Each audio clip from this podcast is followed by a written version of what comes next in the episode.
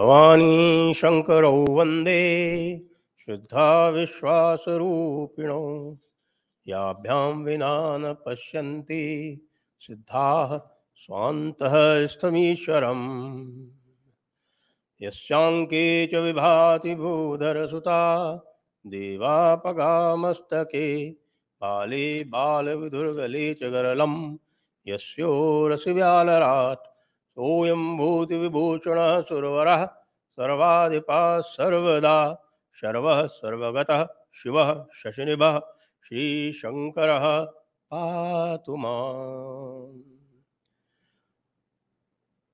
आप सभी को बहुत बहुत बधाई। आज सोमवार था।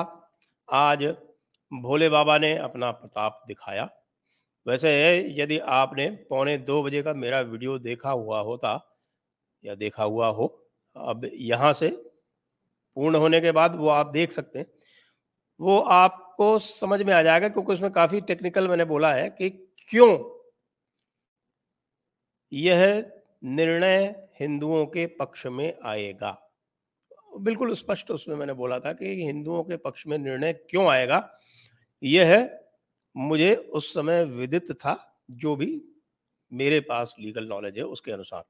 और वही हुआ आज जो यह निर्णय आया है, ये केवल एक काशी विश्वनाथ मंदिर के संबंध में निर्णय न होकर, हमारे जितने भी चालीस हज़ार से अधिक मंदिर जो आक्रांताओं द्वारा विध्वंस किए गए हैं, उन सबको हमारे पास वापस लेने का एक इंस्ट्रूमेंट है, एक औज़ार है, एक टूल है।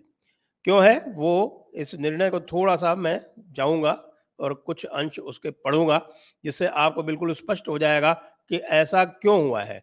क्यों? देखिए, यह निर्णय किस कारण से था? सबसे पहले बात तो मैं आपको ये बता दूँ कि ये जो निर्णय आया है ये order seven rule eleven CPC order seven rules eleven CPC जो है, वो प्लेंट के मुताबिक होता है। और order seven rule eleven is rejection of plaint वो रिजेक्शन ऑफ़ प्लेंट क्या होता है? उसमें ये कहते हैं कि साहब कि ये जो वाद है, जो प्लेंट है, ये चलने लायक नहीं है। उसमें कई सारे कारण दिए होते हैं। उसमें से एक कारण है क्लॉज है डी डी का क्लॉज है where the suit is specifically barred by law तो ये जो सूट इंस्टीट्यूट किया गया था, उसमें जो रिलीफ मांगी गई थी, वो रिलीफ बड़ी स्पेसिफिक थी कि हमें आप, हम, लंबे समय से फ्रॉम टाइम इमेमोरियल आदिकाल से, हम यहाँ पर माता श्रृंगार गौरी भगवान हनुमान, भगवान गणेश, और अन्य बहुत सी प्रकट और अप्रकट मूर्तियों की पूजा करते आए हैं और इनको पूजा करने का हमारा अधिकार है, इसलिए यह पूजा करने का अधिकार हमें दिया जाए और इसमें किसी को भी इसमें बाधा पहुँचाने से रोका जाए। ये रिलीफ मांगी गई थी। इसमें प्रॉपर्टी का कहीं भी प्रश्न आया नहीं था, लेकिन जब आप निर्णय देखेंगे तब आप ये भी समझ जाएँगे कि यदि इस आधार पर टाइटल सूट भी किया जाए इस मस्जिद के ऊपर तो वो भी सफल होगा। और ये आप देखेंगे कि इसका अंतिम निर्णय जो है, अंतिम परिणति है, वो इसी रूप में होगी। और विशेषकर जो हमने प्लेसेस ऑफ़ वर्शिप एक्ट को जो चैलेंज किया है, जिसमें जयपुर डायलॉग्स ने भी चैलेंज किया हुआ है उसकी जब सुनवाई होगी, तब ये बात और भी स्पष्ट रूप से आ जाएगी। और स्पष्ट रूप से कैसे आ जाएगी, जो इस निर्णय में दिया हुआ है, इस निर्णय को पहले तो मैं इस निर्णय को आपको दिखा देता हूँ कि पहला प्रश्न दिखाएँ और पहले प्रश्न दिखाने के बाद में फिर सीधे तेरहवें प्रश्न पर जाएँ। क्योंकि मैं आपको बताऊँगा कि जो ऑर्डर सेवन रूल इलेवन में जो होता है, वो ये है कि प्लेंट जो रिजेक्ट होती है प्लेंट रिजेक्ट करने के इस एप्लीकेशन में केवल ये देखा जाता है कि क्या जो प्लेंटिफ यानी जो वादी है, उसकी जो प्लीडिंग्स हैं, जो उसने एवरमेंट्स किए हैं, जो उसने कथ्य कहे हैं, उनमें क्या ऐसा तो नहीं है कि उन तथ्यों से कोई बाधा आती हो किसी कानून के कारण या फिर जो अन्य कारण दिए हुए हैं, जो कॉज ऑफ़ एक्शन नहीं डिस्क्लोज किया है, इत्यादि इत्यादि, उसके कारण वह वाद जो है वो बाधित होता हो। इसमें यह स्पष्ट रूप से है, इसमें, इस जजमेंट में भी, ये जजमेंट अब उपलब्ध है गूगल पर आप लोग इसको डाउनलोड करके देख सकते हैं। और उसमें यह स्पष्ट रूप से बता दिया गया है कि सुप्रीम कोर्ट ने कैसे विभिन्न निर्णयों में ये कहा है कि ऑर्डर सेवन, रूल इलेवन के निर्णय में कहीं भी जो रिटर्न स्टेटमेंट यानी वादी का जो उत्तर प्रतिवादी का जो उत्तर है, उसको नहीं देखा जाएगा। केवल वादी के जो कथन है, उनको देखा जाएगा। यानी कि प्लीडिंग्स देखी जाएँगी रिटर्न स्टेटमेंट नहीं देखा जाएगा। प्लेंट देखी जाएगी रिटर्न स्टेटमेंट नहीं देखा जाएगा। जो लोग कानून समझते हैं, वो इसको समझ जाएँगे कि केवल प्लेंट देखी जाएगी रिटर्न स्टेटमेंट नहीं देखा जाएगा। तो इसमें इसी के आधार पर दो, तीन इन्होंने मुख्य आपत्तियाँ की थी मुस्लिम पक्ष ने। तीन मुख्य आपत्तियाँ की थी तीन कानूनों के बारे में, क्योंकि पूरा का पूरा ऑर्डर सेवन रूल इलेवन का जो इनकी आपत्ति है, वो ये है कि ये सूट बार्ड बाई लॉ है। कौन कौन से लॉ हैं? तीन इन्होंने कानून बताए कि इन तीन कानूनों के कारण ये वाद या सूट चलने योग्य नहीं है। तीन कौन से बताए? Number one places of worship act आप जानते ही उसके बारे में बहुत बहस बहुत लंबे समय से चल रही है कि साहब प्लेसेस ऑफ़ वर्शिप एक्ट का जो सेक्शन तीन है, वो किसी भी रिलीजियस प्लेस को रिलीजियस प्लेस ऑफ़ वर्शिप को कन्वर्ट करने से रोकता है। और तो चार है, वो ये कहता है कि किसी भी प्लेस ऑफ़ वर्शिप का जो रिलीजियस कैरेक्टर है, वो डिस्टर्ब नहीं किया जाएगा। अब इसके ऊपर जो है पेज नंबर तेरह को मैं कहूँगा दिखाए। उसके बाद फिर दूसरा जो उन्होंने लॉ बताया, उन्होंने कहा, साहब, ये वक्फ एक्ट से बाधित है क्योंकि ये एज वक्फ रजिस्टर है। और तीसरा उन्होंने कहा कि जो पूरा का पूरा जो काशी विश्वनाथ मंदिर है तो काशी विश्वनाथ टेंपल एक्ट है उन्नीस सौ तिरासी का, उससे भी बाधित है। क्योंकि ये ये जो रिलीफ मांगी गई है, वो काशी विश्वनाथ टेंपल एक्ट का जो ट्रस्ट है, वो मांग सकता है। सामान्य जन नहीं मांग सकते, इस प्रकार का इन्होंने तीन ऑब्जेक्शन ये इन्होंने किए थे। अब तीनों ऑब्जेक्शन पे सबसे पहले तो मैं आपको दिखाता हूँ ये है पेज नंबर तेरह पे जो कहा गया है, वो अत्यंत महत्वपूर्ण है। तो पेज नंबर तेरह पे कोर्ट ने ये साफ़ साफ़ बता दिया है, ये कई सारे इन्होंने उद्धरण दिए हैं, कई सारे निर्णयों का उद्धरण दिया है। और उसमें जो मुख्य बात कही है, वो अलावा इसके कहने के, उसमें ये भी कहा गया है कि भाई इसमें जो है इन्होंने कहीं भी टाइटल तो मांगा नहीं है, इन्होंने तो केवल पूजा का अधिकार मांगा है और वो किसी भी प्रकार से प्लेसेस ऑफ़ वर्शिप एक्ट से बाधित नहीं हो रहा है क्योंकि इन्होंने प्लेंट में ये भी कहा है कि उन्नीस सौ तिरानवे तक तो हम लगातार ये कर ही रहे थे और उन्नीस सौ तिरानवे में ही हमको रोका गया है। तो चूँकि ये अवरमेंट है यह कथन है तो ये कथन प्लेसेस ऑफ़ वर्शिप एक्ट से बाधित नहीं होता है। चलिए इसको छोड़ देते हैं, लेकिन उससे भी अधिक जो महत्वपूर्ण बात, जो निर्णयों में कोर्ट ने कही है, इस कोर्ट ने कही है, सुप्रीम कोर्ट ने बार बार कही है। वो ये कहा है कि इसमें जो मुख्य है वो कैलकाटा हाई कोर्ट की ये रूलिंग है, जो इसमें पेज में सबसे नीचे हुई कही गई है और ये सेटल्ड लॉ है इस समय। और बार बार कहा गया है, राम मंदिर के निर्णय में भी कहा गया ये मैं आपको पेज चौदह पे भी दिखाने वाला हूँ। In which honourable high court observe that ये कैलकाटा हाई कोर्ट के जजमेंट है 1909 का, और ये ऊपर जाते जाते अब ये बिल्कुल सेटल्ड लॉ है सुप्रीम कोर्ट का। Hindu does not worship the idol और the material body the clay और गोल्ड और अदर सब्सटेंस हिंदू जिसकी पूजा करता है, वो कोई मूर्ति, पदार्थ की बनी हुई मूर्ति नहीं होती है। बल्कि जो मूर्ति के अंदर जो परमात्मा होता है, जो देवता होता है, उसकी पूजा हिंदू करता है। और ये जो मूर्ति बनाई जाती है, वो केवल उसका ध्यान केंद्रित करने के लिए बनाई जाती है।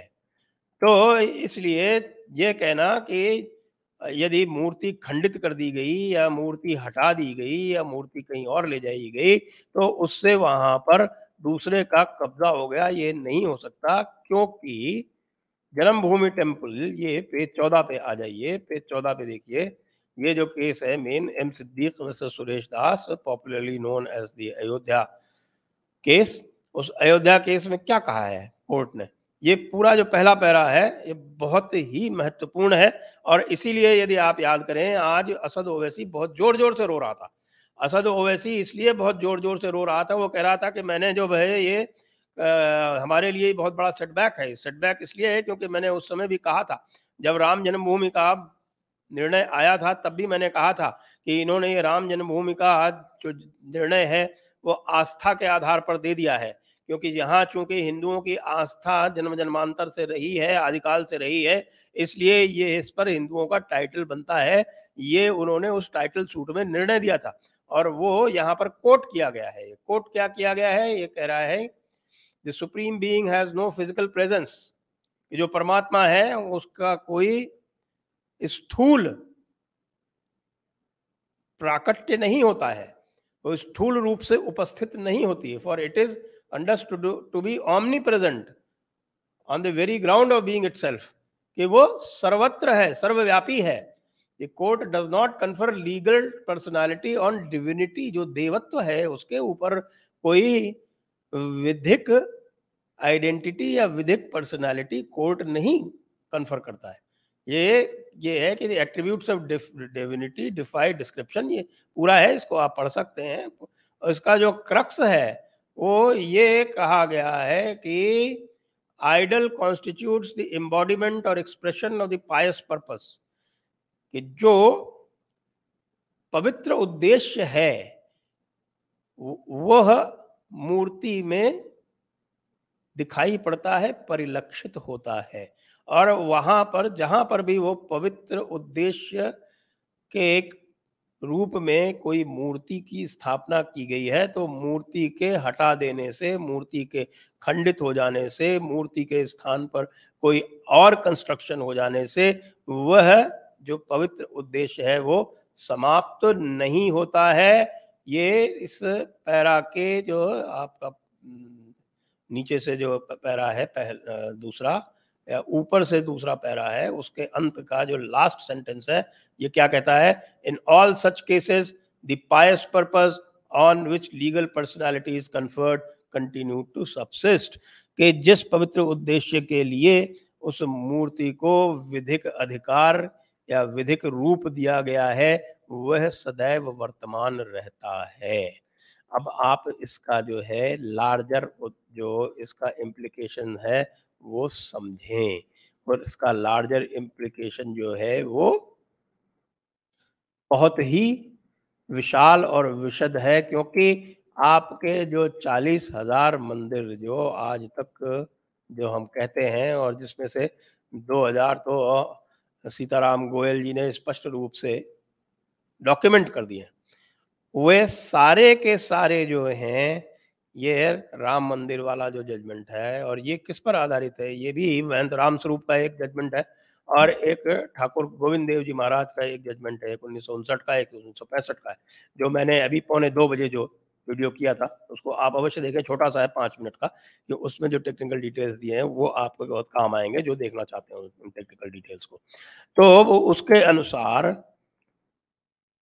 चालीस के चालीस हज़ार मंदिर, जहाँ पर भी आपके पास यह दिखाने का आपके पास सामर्थ्य है कि वहाँ पर आदिकाल से पूजा होती रही है। उन सब स्थानों पर आप लीगल क्लेम कर सकते हैं। आप ध्यान हो, मेरा विवाद हुआ था। साजिद रशीदी से, मौलाना साजिद रशीदी से, और मौलाना साजिद रशीदी ज़ोर ज़ोर से बोल रहा था कि ये तो कोर्ट ने कह दिया कि यहाँ पर कोई मंदिर कभी नहीं था। मैंने कहा कि आपको कुछ पता नहीं है दोबारा पढ़िए। ये आस्था के आधार पर निर्णय हुआ है। वो ज़ोर ज़ोर से चला क्या बात करते हो? कर लो भाई चैलेंज वैलेंज किया था, उसको भाग गया था फिर वो छोड़ के। तो वो यही है कि हिंदुओं के मंदिर जो हैं, वो उनकी यदि आप निरंतर कालांतर से आस्था यहाँ पर यदि आप सिद्ध कर सकते हैं तो वो स्थान उनका है। इसलिए जितने भी बड़े बड़े आप स्थान क्लेम कर रहे हो, जिनके ऊपर दावे हैं, चाहे वो मथुरा हो और चाहे वो भोजशाला हो और चाहे वो भद्रकाली का मंदिर हो, चाहे अटाला देवी हो, वहाँ पर यदि आप आदिकाल से निरंतर आपकी आस्था का, प्राकट्य आस्था की निरंतरता आप दिखा सकते हैं तो वह स्थान आप क्लेम कर सकते हैं, क्योंकि वह स्थान देवता का एक बार हो गया तो सदैव देवता का रहेगा। तो ये ये तो आपका, ये पहला जो इनका पॉइंट था, वो कोर्ट ने स्ट्राइक डाउन किया है। ये है जो मैंने आपको निर्णय बताए हैं इनके अनुसार। दूसरा इन्होंने वक्फ का मामला उठा लाया अच्छा इस्माइल फारूकी का भी इसमें रेफरेंस दिया कोर्ट ने। ये पेज पंद्रह पे है तो इस्माइल फारूकी में भी कहा है कि मस्जिद जो है, वो कोई इसेंशियल पार्ट ऑफ़ इस्लाम नहीं है। तो इसलिए वहाँ पर यदि मंदिर भी बन जाए तो कुछ नहीं होता अक्वायर किया जा सकता है, इत्यादि इत्यादि। फिर उसके बाद जो दूसरा इनका जो मेन आर्ग्यूमेंट था, वो वक्फ के ऊपर था कि ये वक्फ प्रॉपर्टी है। तो वक्फ प्रॉपर्टी में तो कोर्ट ने बहुत सीधे से उनको कह दिया कि भैया, वक्फ वही होता है जहाँ पर आपके मुसलमान और मुसलमान के बीच का कोई डिस्प्यूट हो, वहीं पर वक्फ ट्राइब्यूनल आएगा और वहीं पर वक्फ बोर्ड जो है वो निर्णय ले सकता है, जहाँ कहीं भी विवाद मुस्लिम और दूसरे समाज के बीच में होगा, वहाँ पर यह लागू नहीं होगा। इसलिए वक्फ से भी यह बाधित नहीं है, वक्फ एक्ट से भी यह बाधित नहीं है। और तीसरा फिर उन्होंने जो लिया कि ये सेक्शन 85 फाइव वक्फ बोर्ड वाला जो था, ये दूसरा उन्होंने किया। और जो आर्ग्यूमेंट लिया गया कि साहब ये दीन मोहम्मद के केस में इसको वक्फ, कुछ इसके पोर्शन को वक्फ घोषित किया गया है। दीन मोहम्मद का केस जो उन्नीस सौ सैंतीस में हुआ था तो वो भी कोर्ट ने उड़ा दिया। ये कह के कि साहब इसमें तो हिंदू पार्टी ही नहीं थे। हिंदू पक्ष का यही आर्ग्यूमेंट था कि हम इसमें पार्टी नहीं थे। तो वो वहाँ पर उसको इस प्रकार से उड़ा के और उसको खत्म कर दिया गया। फिर उसके बाद जो अंतिम इनका जो आर्ग्यूमेंट जो था लॉ किससे लॉ से बार्ड है, वो था कि आपको ध्यान हो कि काशी विश्वनाथ टेंपल एक्ट बना था उन्नीस सौ तिरासी में, उसके भी कई कारण थे, क्योंकि वहाँ पर एक ऐसी चोरी हो गई थी जिसका आरोप उनके उस समय के महंत पर लगा था और उसमें जो आभूषण थे काशी विश्वनाथ मंदिर के, वे आभूषण चोरी हो गए थे, उसका आरोप महंत पर लगा था। तो उस समय काशी में बहुत बड़ा एक आंदोलन हुआ था, जिसके कारण सरकार ने ये काशी विश्वनाथ टेंपल एक्ट बना के एक ट्रस्ट बना के उस ट्रस्ट को ये सारा काशी विश्वनाथ मंदिर का मैनेजमेंट सौंप दिया था। और उसमें जो आप देखेंगे कि उस जजमेंट में, उस एक्ट में जो परिभाषा दी गई है, जो परिभाषा दी गई है मंदिर की, वो अत्यंत विशाल है। विशाल क्या है कि सेक्शन चार नौ section four sub section nine page twenty six उसमें टेंपल को क्या डिफाइन किया गया है temple is defined as temple of Adi Vishweshwar popularly known as Sri Kashi Vishwanath Temple, situated in the of Varanasi. ये आप सब बिल्कुल स्पष्ट है सीधी सिंपल इंग्लिश है which is use as a place of public religious worship जो कि public religious पूजा के लिए उपयोग में आती है एंड डेडिकेटेड टू और बेनिफिट ऑफ़ और use as of right by the Hindus हिंदुओं द्वारा अधिकार के रूप में उपयोग लाई जाती है। As a place of public religious worship जो एक जनसाधारण की पूजा के रूप में ऑफ़ द ज्योतिर्लिंग, अब यहाँ से, ये सबसे महत्वपूर्ण है। ज्योतिर्लिंग की पूजा की, ज्योतिर्लिंग की पब्लिक वर्शिप के रूप में योग लाई जाती है और फिर क्या है? इंक्लूड ऑल सबॉर्डिनेट टेंपल कि जो उसके जो सबॉर्डिनेट मंदिर हैं, वो सब श्राइन्स सब श्राइन्स एंड द स्थान of all other images and deities और जितने भी आपके और इमेज हैं, या और देवता हैं, वो सब यानी कि जो भी अभी सर्वे में पाए गए, इस तथाकथित ज्ञानवापी मस्जिद के अंदर वो सब उस टेंपल की परिभाषा में आते हैं। मंडप्स, वेल्स, टैंक्स वो वज़ू खाना जो है, वो भी इसी में आता है। And other necessary structures and land appurtenant thereto से लगती हुई, उससे संबंधित which may be made thereto after the appointed date तो इन सबको देखते हुए जो अब डायरेक्शन दिख रहा है, जो दिशा हमें दिख रही है, उस दिशा के अनुसार अब मुझे ये लग रहा है कि यह पूरा का पूरा मार्ग प्रशस्त हो गया है। सबसे पहले तो जो हमारे मुख्य मंदिर है, आपको ध्यान हो, वसीम रिजवी साहब, बधाई हो वसीम रिजवी, आप जो, आपको आपको आज जमानत मिल गई, आपसे शीघ्र हम संपर्क करेंगे तो वसीम रिजवी साहब ने सबसे पहले जो नौ मंदिर जो थे, जिनकी बात की थी। उन नौ मंदिर में, जिसमें भोज, भोजशाला मंदिर था, भद्रकाली मंदिर था, आपका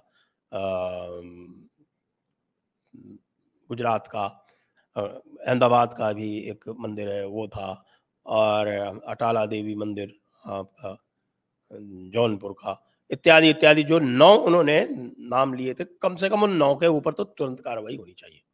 और उन तीन को, उनको, क्योंकि वहाँ पर बिल्कुल ये स्थापित है कि ये लगातार यहाँ पर पूजा अर्चना हो रही है और यहाँ पर जो भी देवता को प्रतिस्थापित प्रतिष्ठा की गई थी, उन देवता के जो पवित्र उद्देश्य हैं, वो पवित्र उद्देश्य लगातार निरंतर वहाँ पर हैं।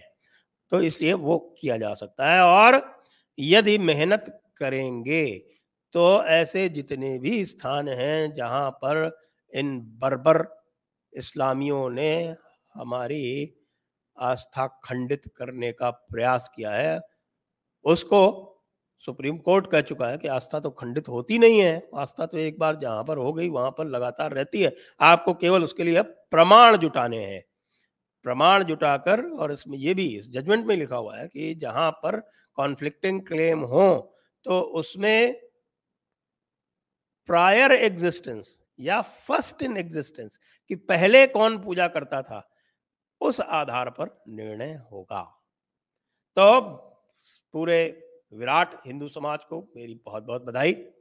हमारे जो पुरोधा हैं इस समय यानी हरिशंकर जैन जी और उनके सुपुत्र योग्य सुपुत्र विष्णु शंकर जैन जी आ, उनको भी हम शीघ्र ही लाएँगे जयपुर डायलॉग पर पुनः। वैसे तो यहाँ आते ही रहते हैं आप उनको देखते ही रहते हैं। उनको भी बहुत बहुत बधाई। जो वादिनी है हमारी जो माताएँ, बहनें, पाँच, जो इसमें लगातार लगी रही और हालाँकि जितेंद्र सिंह बिसैन जो है आज तो दे रहे थे स्टेटमेंट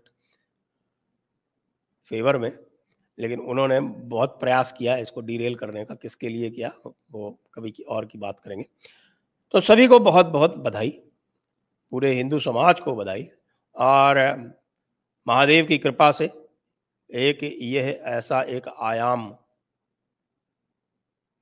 खुल गया है, जिस पर यदि हम चलेंगे तो निश्चित रूप से जो हिंदू समाज जो जिसकी पुनर्जागरण की हम एक परिकल्पना करते आए हैं, जिसकी हम कामना करते आए हैं, जिसकी हमारी आशा प्रत्याशा है, वह मार्ग पूरी तरह से प्रशस्त हो जाएगा। और इसके लिए भगवान शंकर के शिव के, रुद्र के, जो भी उनके रूप हैं, उन सभी रूपों में जो आदि शक्ति है, हम उसका आभार ही प्रकट कर सकते हैं। आभार प्रकट करने लायक भी हम नहीं हैं तो हम केवल शीश नवा सकते हैं और कह सकते हैं, हर हर महादेव। कुछ प्रश्न है? उनको ले लेते